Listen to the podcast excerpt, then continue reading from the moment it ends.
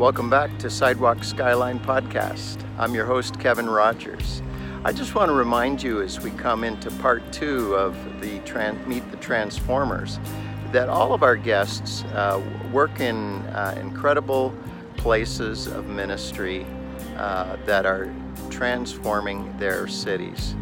You will want to check out our show notes uh, because there you'll find links to all of these organizations.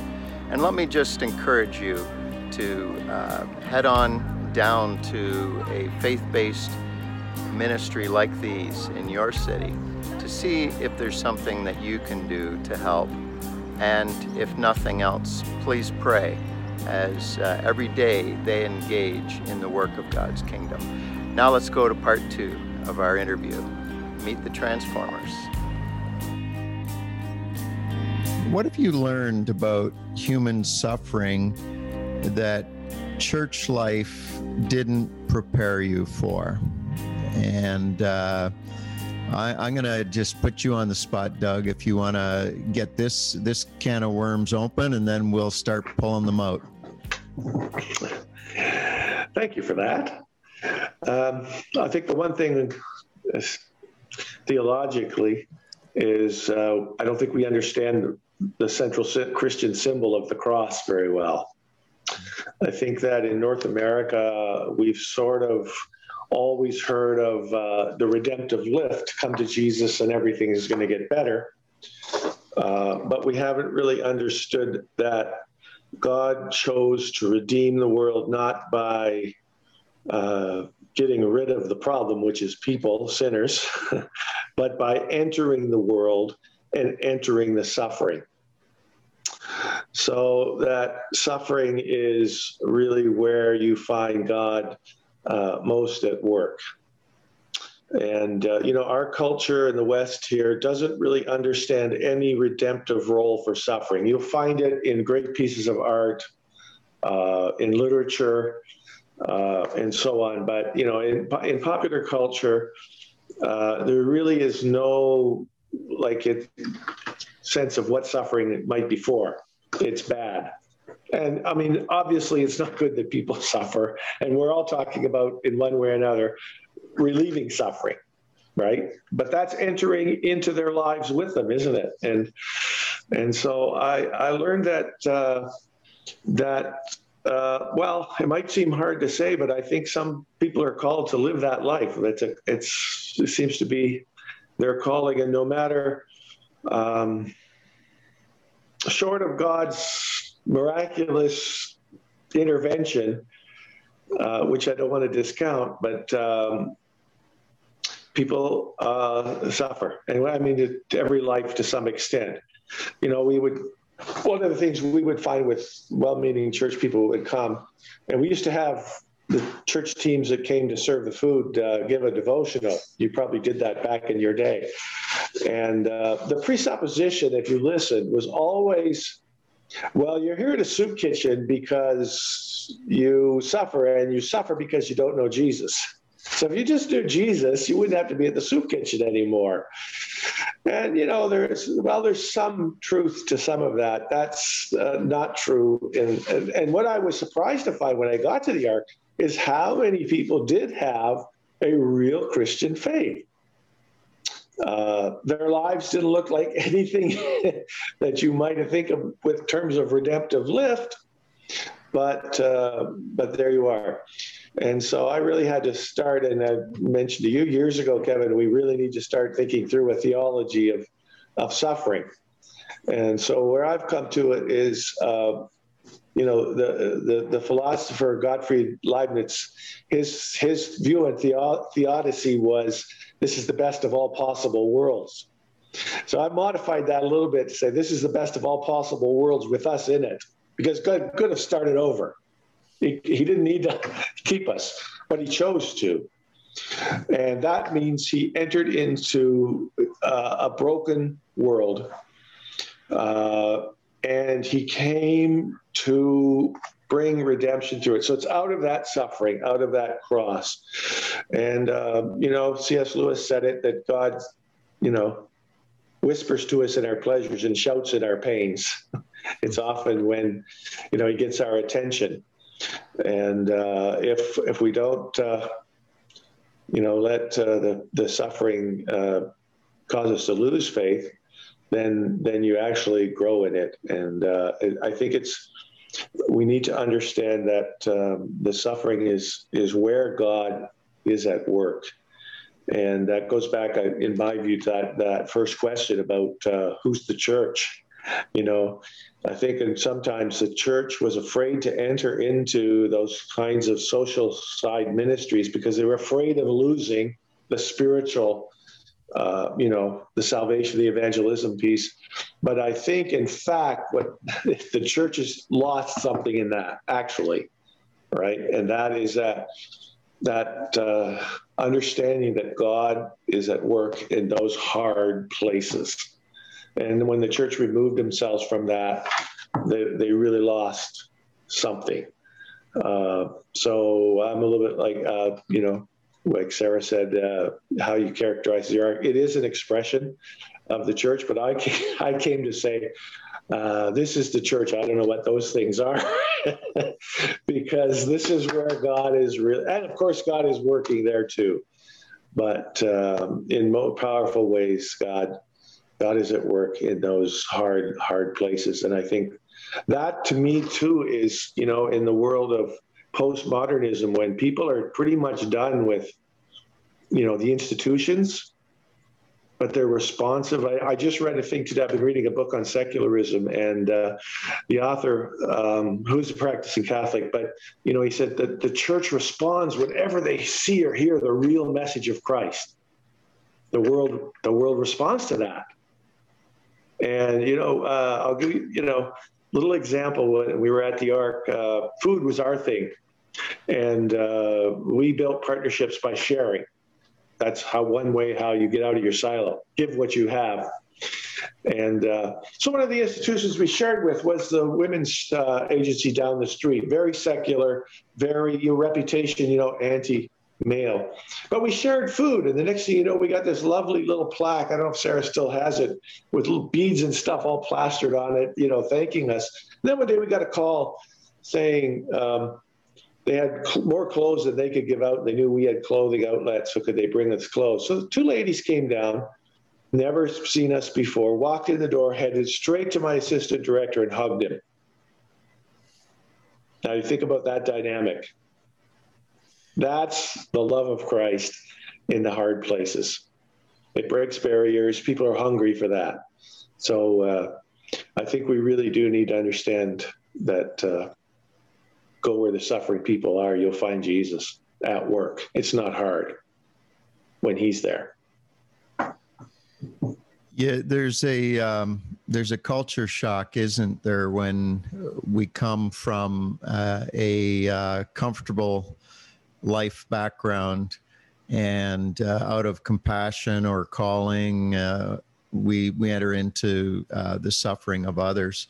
Um, what are some things that you've learned about suffering uh, that you didn't know when you were uh, back in youth group, when you were uh, in, in a comfortable church that didn't have too much suffering in it that you could see? What, what have you since learned about suffering? I can't talk about youth group. I grew up in Windsor and we had such a small youth group, like it was me and my brother. But, uh, and so there was suffering. There was suffering. Um, but um, I can tell you from my childhood, my grandfather was uh, schizophrenic, bipolar, and he was a pastor who was removed from the pastorate because at that time, mental illness was not looked highly upon. And um, he's the hero for my faith. So I learned from a young age that suffering was beautiful in in people. Um, so I'm super thankful for that because I I've always looked differently. I feel because this I painted. I, I was an artist in school and we had to do a, a painting and I did a massive um, homage to to my grandfather who was a weak, frail person and I painted him in this very powerful way. Um, so I, I don't know. I just I I agree with Doug. Like suffering is where God is at work, and to be honest, personally, I've I've had some uh, suffering too, and I'm useless without it. Absolutely useless to anyone, uh, including myself. there are some people that might think that uh, you know uh, we're being too too kind about suffering. That suffering's all from the devil, and that you know somebody following Jesus should have uh, a, a, victorious life over over everything. And um, but uh, again, I think that that's that's an exaggerated perspective because every one of us are going to hurt in some way. Um, the Quakers uh, had a an expression called uh, sanctified suffering, and and what that meant was that that God takes the really difficult, painful things that um, don't don't seem to come from Him. Uh, they seem to come from somewhere darker, um, and uh, God takes those situations and somehow um, transforms uh, our our nature, our character in the crucible of suffering. Uh, because suffering will make you miserable and bitter, and it will make you die with a curse on your lips. Uh, but to to understand that the suffering Savior, Jesus on the cross. I like what you said, Doug. Uh, we need to understand the cross better. Uh, because uh, the the things that uh, we learn about humanity from a suffering Christ on the cross are are world shaking. Um, I want to read a passage of scripture um, from Acts chapter four, and this is a description of um, the the early believers, the early disciples. Acts 4:32 all the believers were agreed in heart and mind. They didn't claim that anything they had was their own. Instead, they shared everything they owned.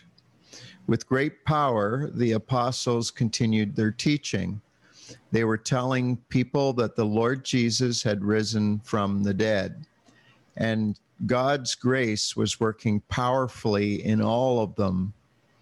So, I love this phrase there were no needy persons among them. From time to time, those who owned land or houses sold them. They brought the money from the sales. They put it down at the apostles' feet, and it was then given out to anyone who needed it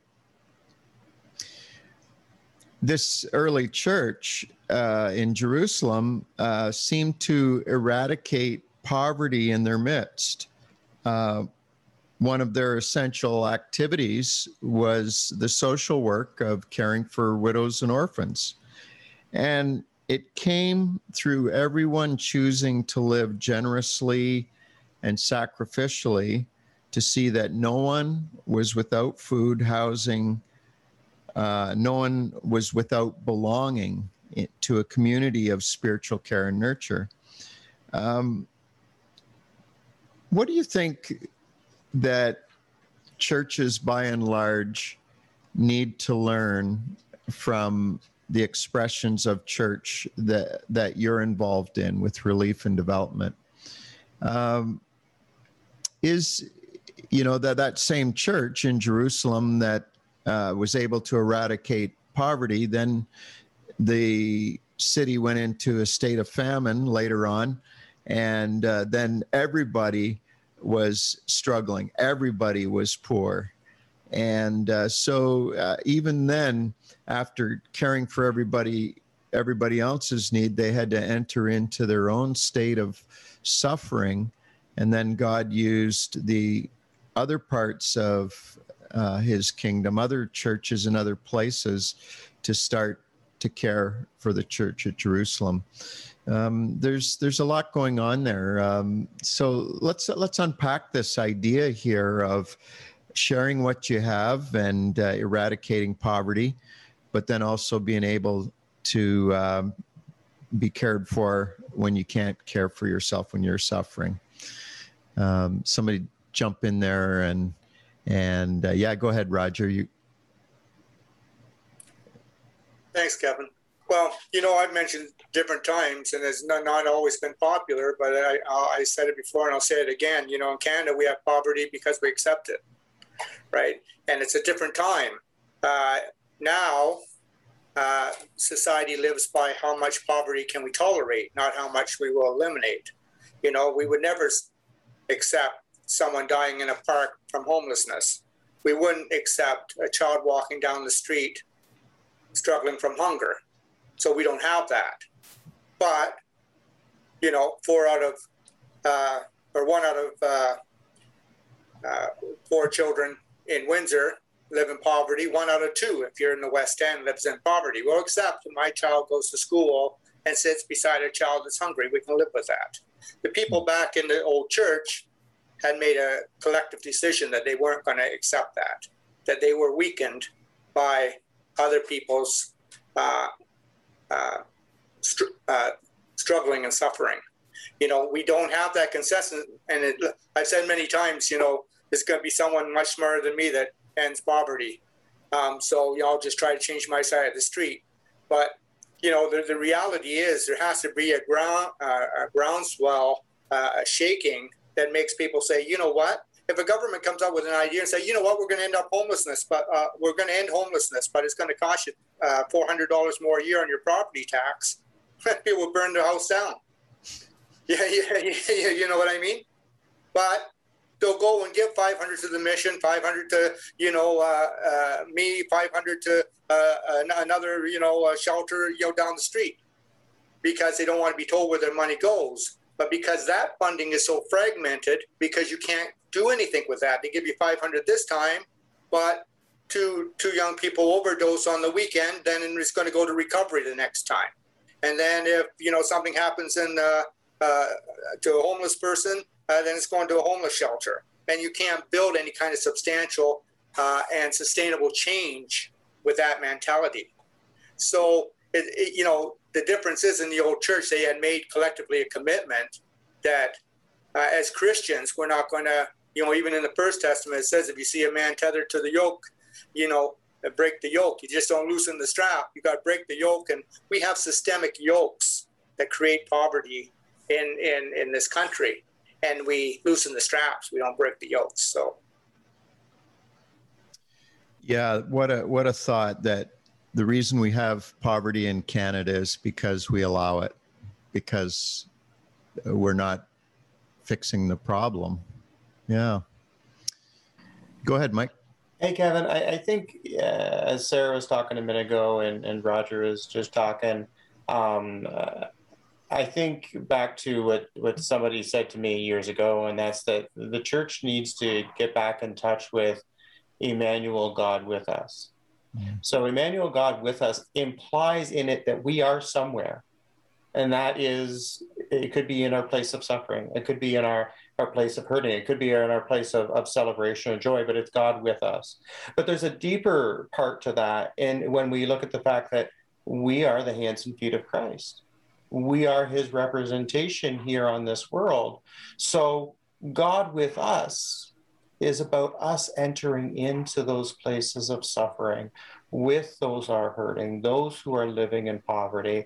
And I think if if uh, if I had one message for for um, the church today in reflecting on on the first century church, it would be they got that they understood that that Emmanuel God with us meant that not only was he with us in our darkest of days but that we are with others in their darkest of days and and I know Kevin you know I've I've spoken on this topic when it comes to Christianity and social work most of the amazing social service programs we have around the world, including education and hospitals and, and, and everything, came out of the church. Friendly visitor program, and and we we forsook that. We forsook that calling and it became god with them. Right? Or sorry state with them. God with us state with them. Looking mm. after the poor. And and it's it's we are called to be emmanuel god with them. Mm. well said. If i can say uh, something. I think if you look at uh, the early church, they spent the resources on one thing. They didn't have a big overhead. and uh, most churches no matter what their mission statement says, spend most of the resources inside, looking after their their own. And I'm not saying that that's altogether bad, but uh, you know, I've for the last few years I've looked around and see churches, and, and I, I, was involved with a building program in a church, so uh, you know, in, in Wingham. But uh, now things are so expensive. I just don't think I'd want to be putting my name to those kinds of debts. Uh, I think it's going to be interesting now coming out of the pandemic. Uh, I think churches may very well be in a position to rethink what kind of resources do we need? Do we need to have a? Uh, I mean, we often, as evangelicals, we would criticize another tradition for their great monuments and cathedrals and stained glass windows. We haven't done much different, I think, uh, in some respects. So again, it comes down to those: uh, what's your mission? Uh, I think Royal City Mission probably a good a good example there, where they've they have a resource. It's a lovely building, so nothing wrong with that. But it's used for that that outreach, not just in reach. Uh, you know, and we'll say they're there for outreach, but you know, we put them in suburbia. you know, we have fled all the downtowns, and that's why the Ark Aid Mission has to be that expression down in the old East Village because nobody else is there uh, I shouldn't say nobody, but not, uh, but even the churches that are there cater to the, the you know the the uh, middle class. So uh, I think I think coming out of this pandemic, maybe there maybe there'll be some rethinking of what exactly resources we need and how should we be sending spending what God gives us. Uh, I know that I've known over the years a couple of people um, whose goal was to give 50% of their income to missions and they weren't not because they were millionaires. Some of them were former missionaries, right? Uh, so they lived a life of simplicity, and that's one of the problems that we think of suffering is we think uh, a good life is middle class consumerism in this culture. That's how people can be happy. Sometimes surprises you they don't have all that stuff. Uh, a life of simplicity and faith. And uh, maybe that's what God is starting to call us back to uh, through this time of suffering. Well, if the economy tanks, uh, we'll all be learning how to live with simplicity and faith. Yeah, Kevin, I saw your hand shoot up there. I just, I, I, I would agree with both these guys, and and it's a really simple thing. If you read that passage, the believers knew people who were suffering. Yeah, that's part of the problem. They knew people who were in poverty. I don't think uh, a lot of churches always know people who are suffering. They're disconnected from that. So for me that we always talk about contact. Like if you don't know someone you probably aren't going to give something. Why would you? Sometimes when you're suffering the um, the culture of, of church can uh, antagonize that that suffering that you're feeling rather than than bring comfort um, so we, we also need to learn how to how to grieve with those who grieve, mourn with those who mourn, and and and enter into the suffering of others. And and entering into suffering with somebody else isn't like, oh, you hurt so badly, you poor thing. That's not entering into suffering. That's that's uh, sometimes just your presence and your your warmth and your friendship and and the fact that you don't understand how badly somebody hurts uh, isn't always a prerequisite to uh, alleviating suffering. Sometimes just recognizing that um, I know you're going through something that I can't comprehend, but I love you and uh, I'm to be with you. I'm, I'm going to, is there any way I can help? Can I help carry the load with you and and not make your identity about my good works not make your struggle my project. But no i'm i'm with you. Um and maybe that's something we're learning about god with us in our struggle and our suffering is is that um, god doesn't just dish out ready made answers all the time. Sometimes God um, just like with Paul, you know, and his thorn in the flesh. He's got this horrible suffering going on. And God says, oh, My grace is what you need. He wanted healing, but God said, I think you need grace. I think you need to know that I, I accept you and I love you. And even in this, you're um, you're not a lost cause. You're not hopeless. I'm with you. And uh, um, Robert uh, Lupton wrote a book entitled Toxic Charity How Churches and char- Charities Hurt Those They Help. And I just want to read a quote from that book.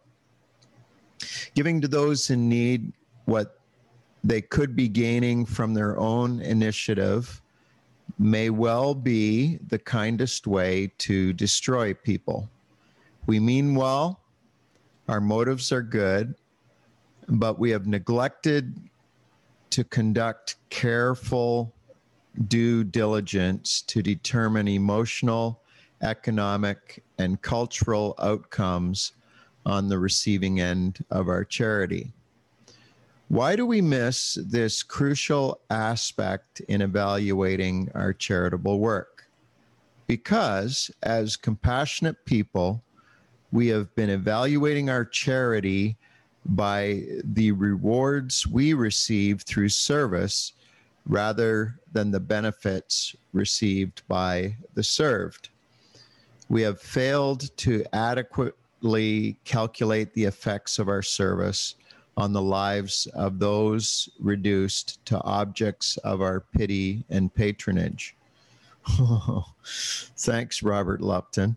Um, what do you think? Talk to me about how you move from creating dependency on your services to supporting initiative in the people you're helping. And how do we promote the vision of the organization in ways that dignify the people that we are committed to serve. Um, it's so exciting to hear the stories of, of life and, and uh, people um, uh, having uh, believers journey alongside them uh, where there's life change.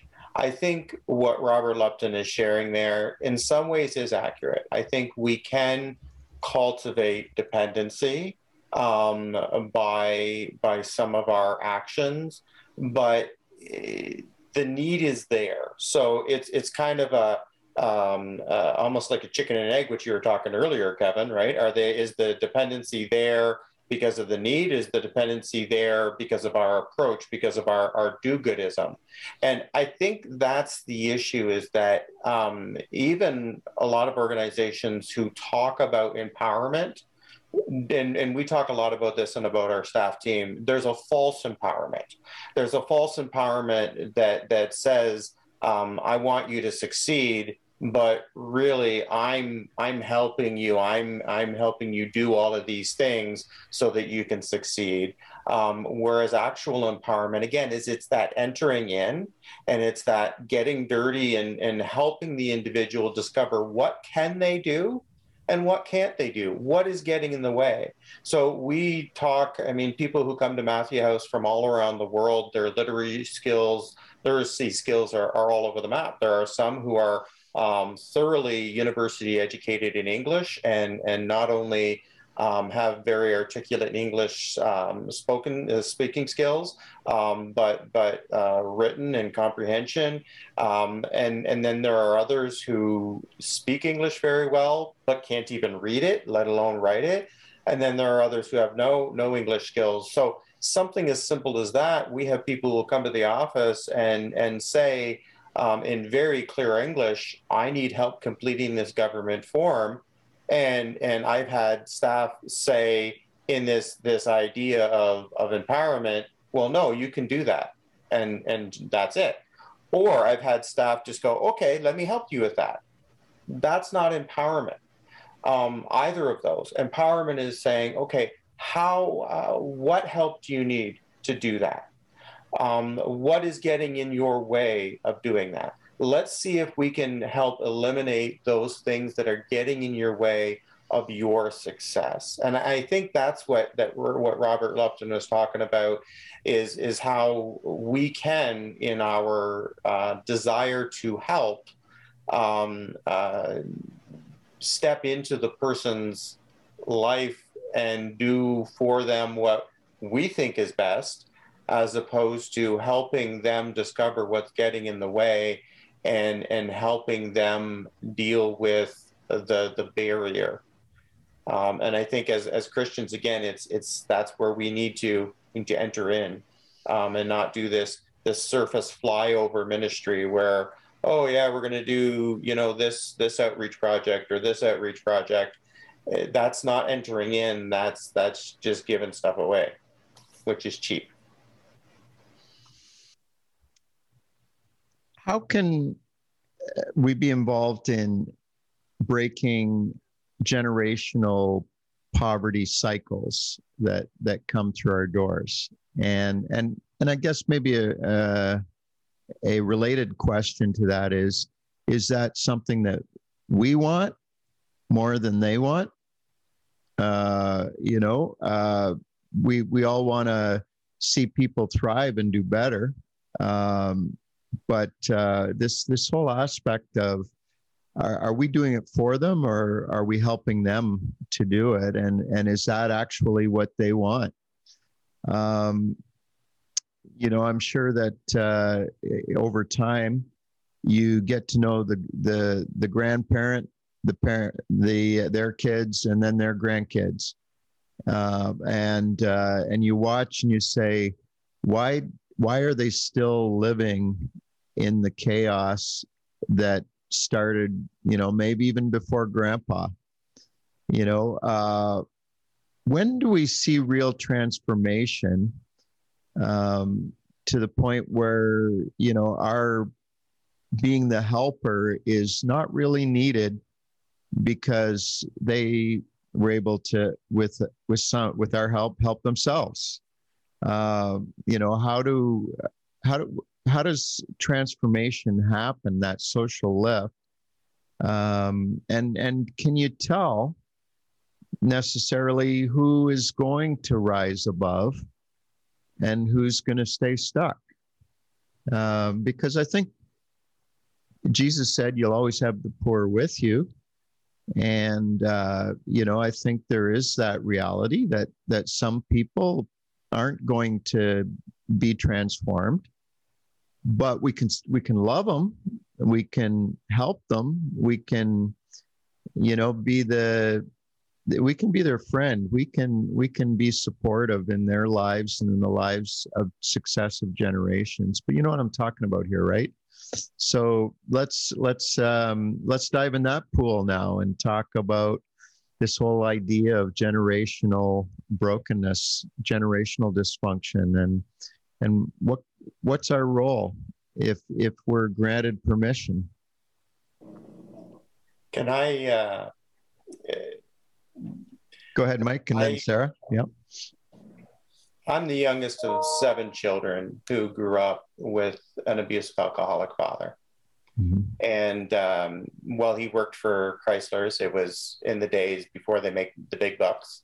Um, and uh, my mom and dad split up, got back together, split up, got together, back together like every six months. I think I'm li- currently living in my 32nd home, um, and and 26 of those were before I went to university.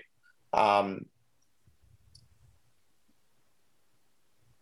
but what made the difference is not only Christ, of course, but it was men and women of faith who stepped into our lives for me, it was my my uncle's mother-in-law and father-in-law who became grandma and grandpa Green to me.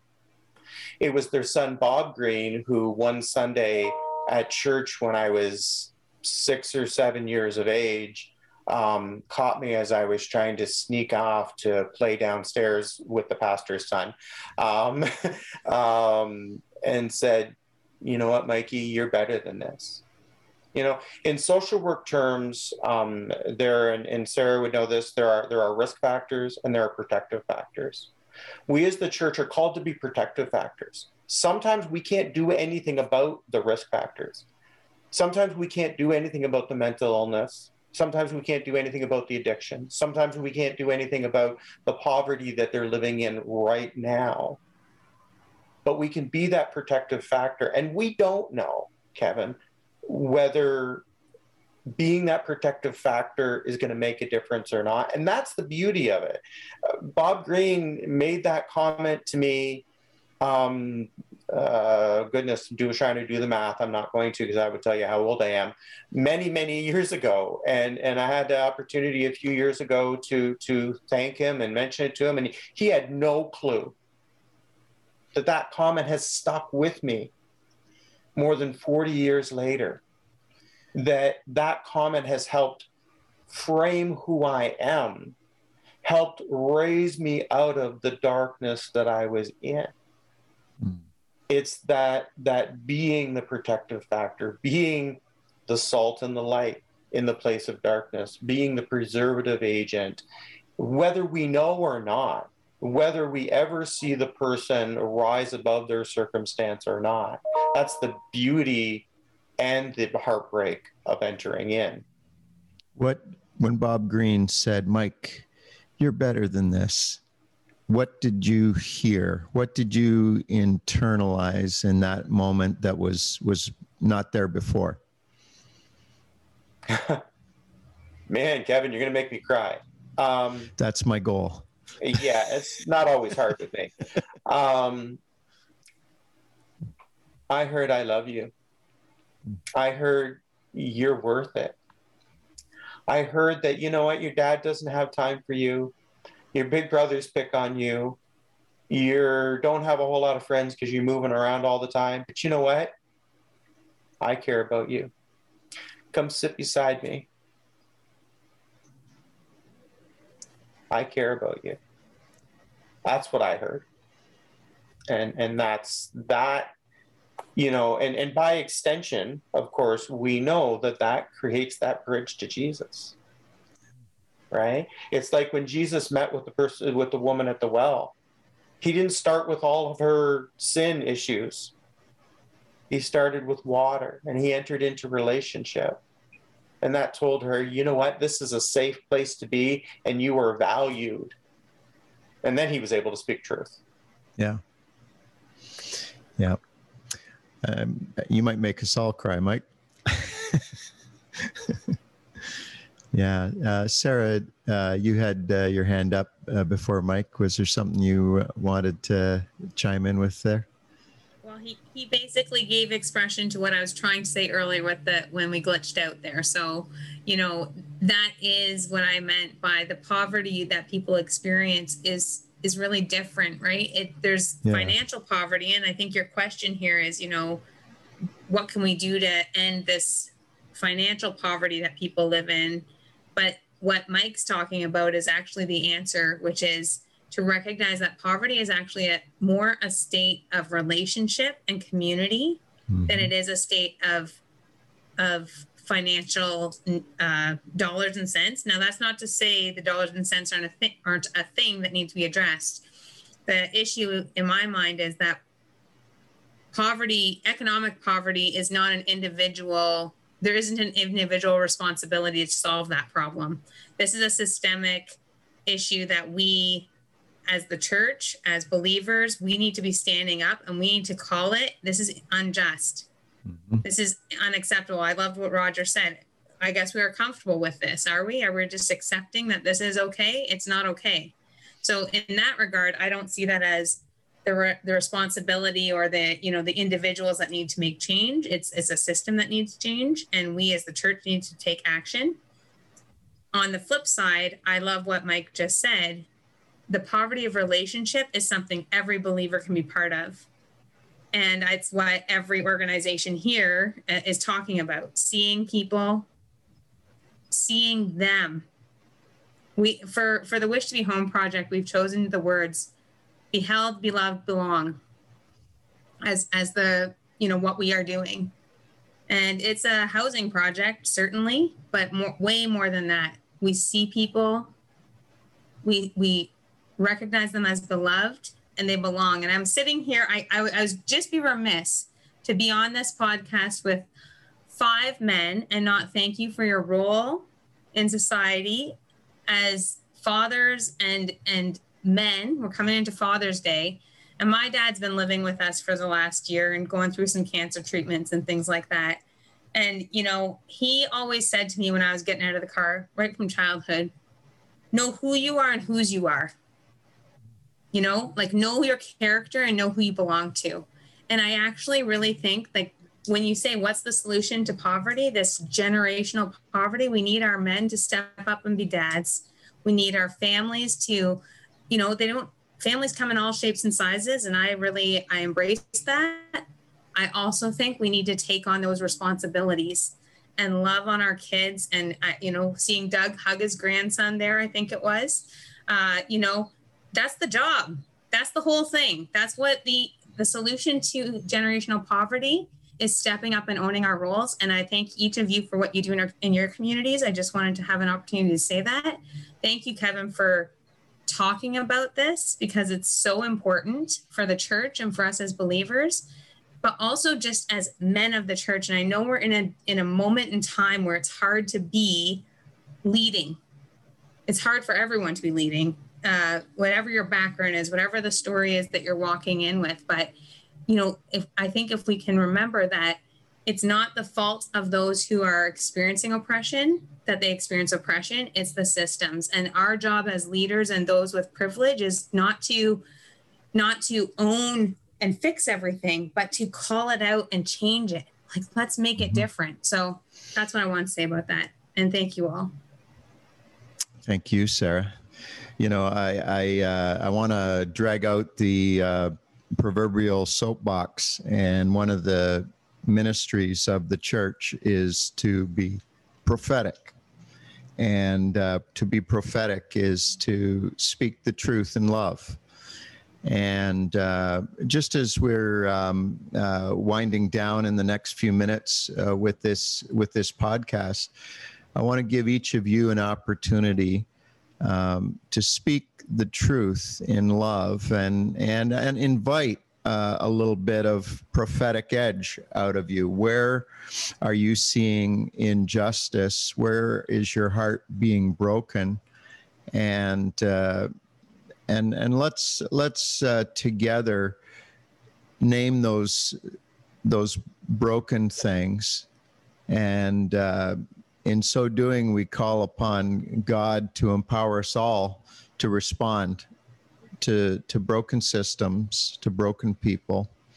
And uh, so i'll start and and then uh, no particular order. I want each of you to just take a minute or two to identify one or two things that we need to say these things because these these need these need God to show up in the midst of human suffering. And I'll start with the first. Um, in the past uh, year and a half of shutdowns, uh, there has been such undue suffering uh, for people in long term care people in group home settings and rest homes, and and um, you know, in the name of protection and and uh, making sure that they are healthy. Uh, there are so many people uh, that that have just been going crazy and dying alone in the name of health, in the name of protection, and uh, that that breaks my heart uh, my wife works in in a in a group home, and uh, you know that there, has got to be a better way. And uh, may God shorten the days of this suffering so that that people who are in great isolation no longer have to experience that poverty. That's that's my prophetic pitch. How about you?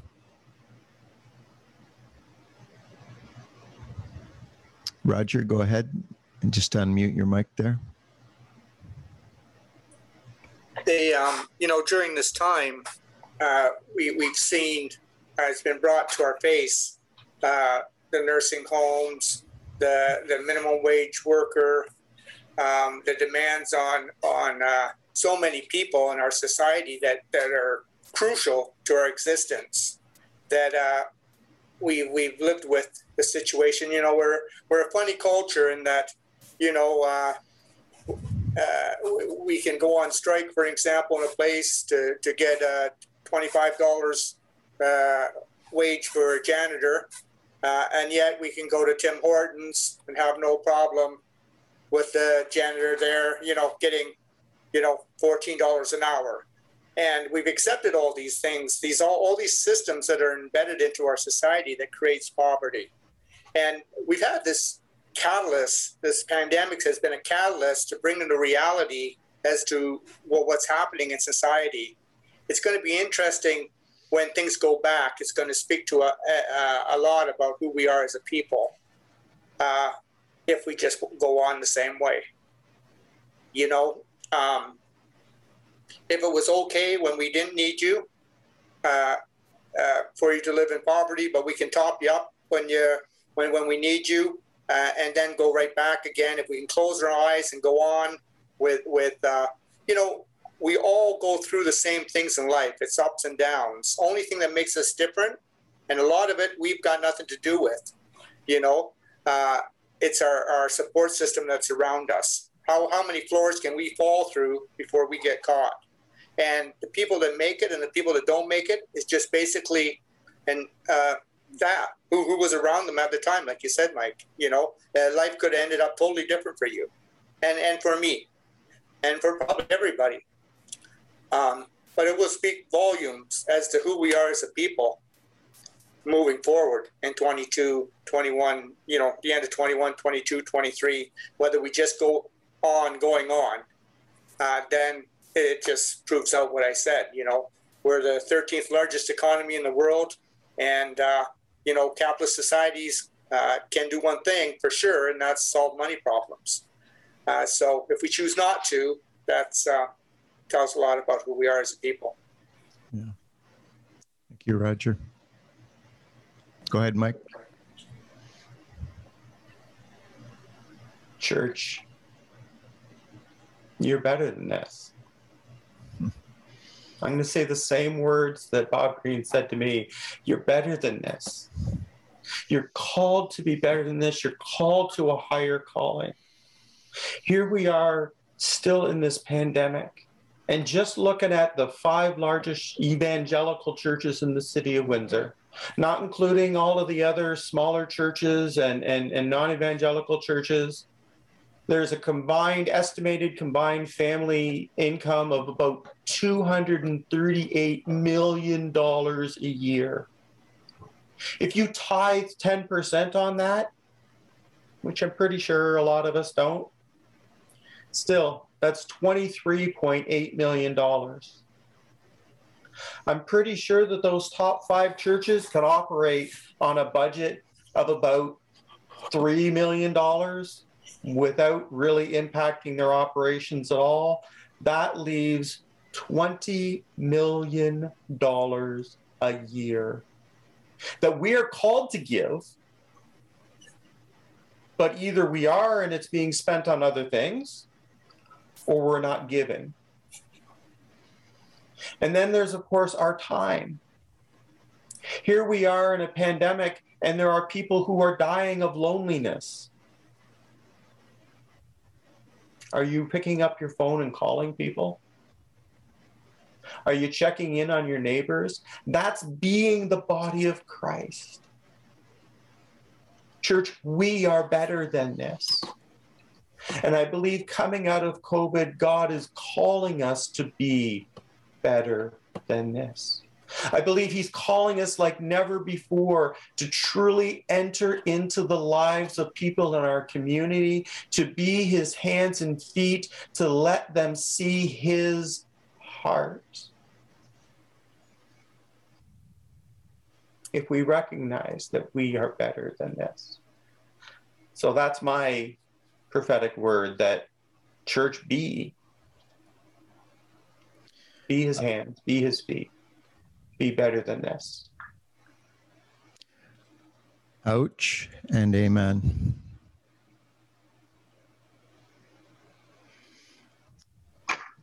I guess I'll go. Give Sarah the last word, or or the other Kevin. Um, Jean Vanier, who's a bit out of fashion right now, but uh, he wrote regarding the disabled people that he worked with, but I think it applies to many of the marginalized folks that uh, we've all been talking about. That people have basically four reactions to them. Uh, one is first is fear, the unknown. They look different. They are different. They then pity, then tolerance, and uh, and, and compassion, and maybe there's a fifth one. I guess he had maybe five.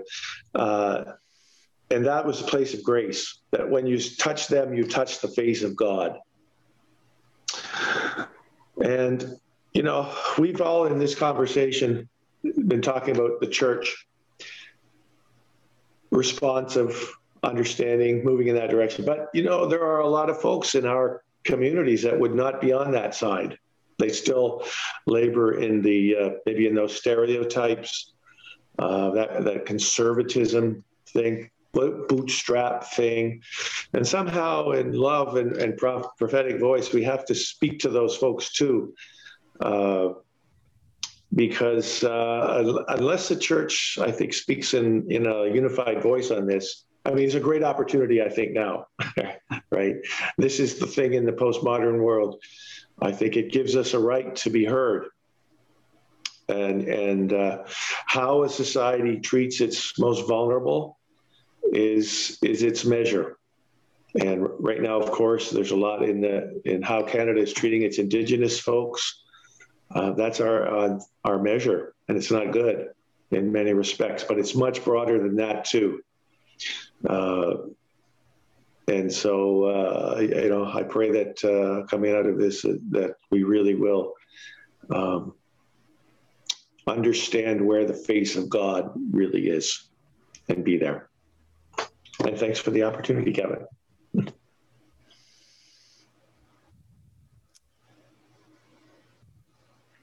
Thank you, Doug. Go ahead, Sarah. I was going to let Kevin get the last word.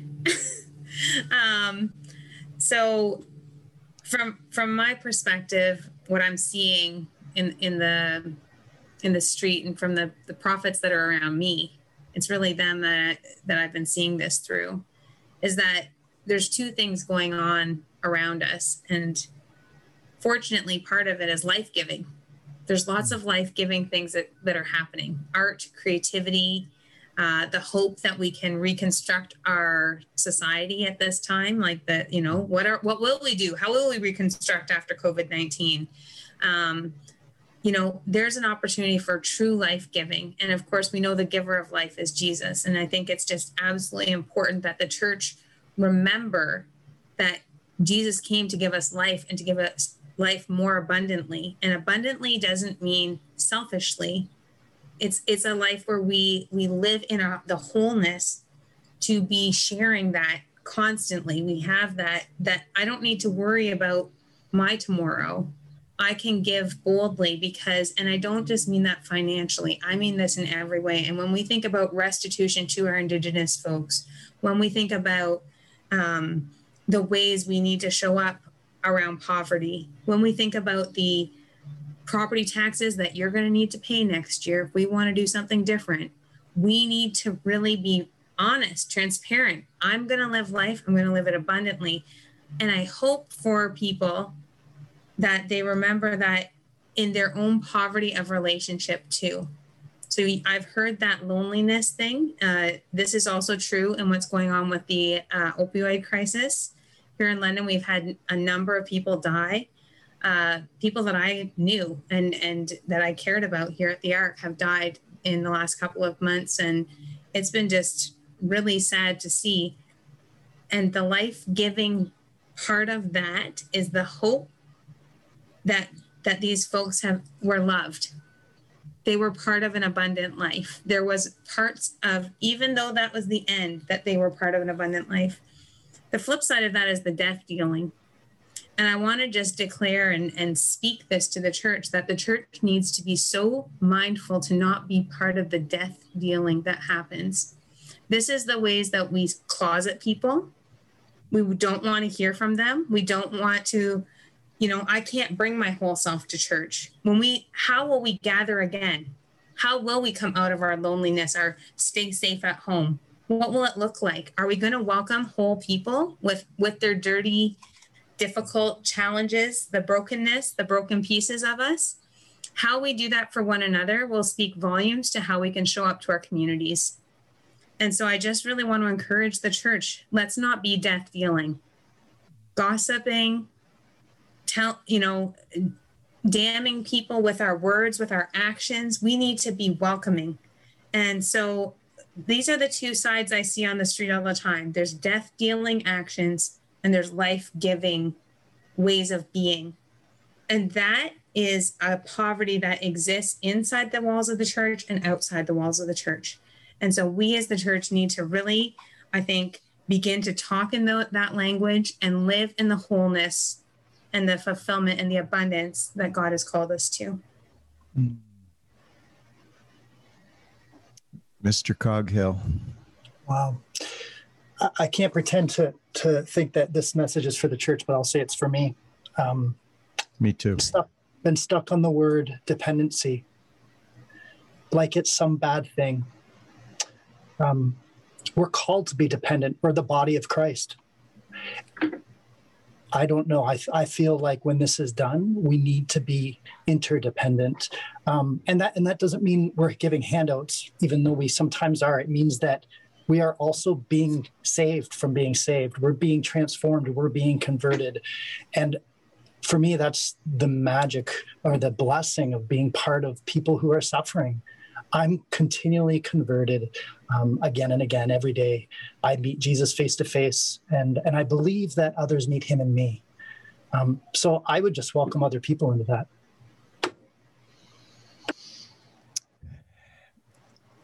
Well, I just want to thank you all for uh, just filling uh, this this podcast with um, stuff that uh, is going to keep me up at night and uh, this is so good.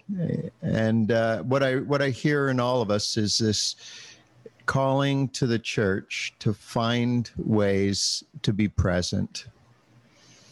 You know, go into all the world.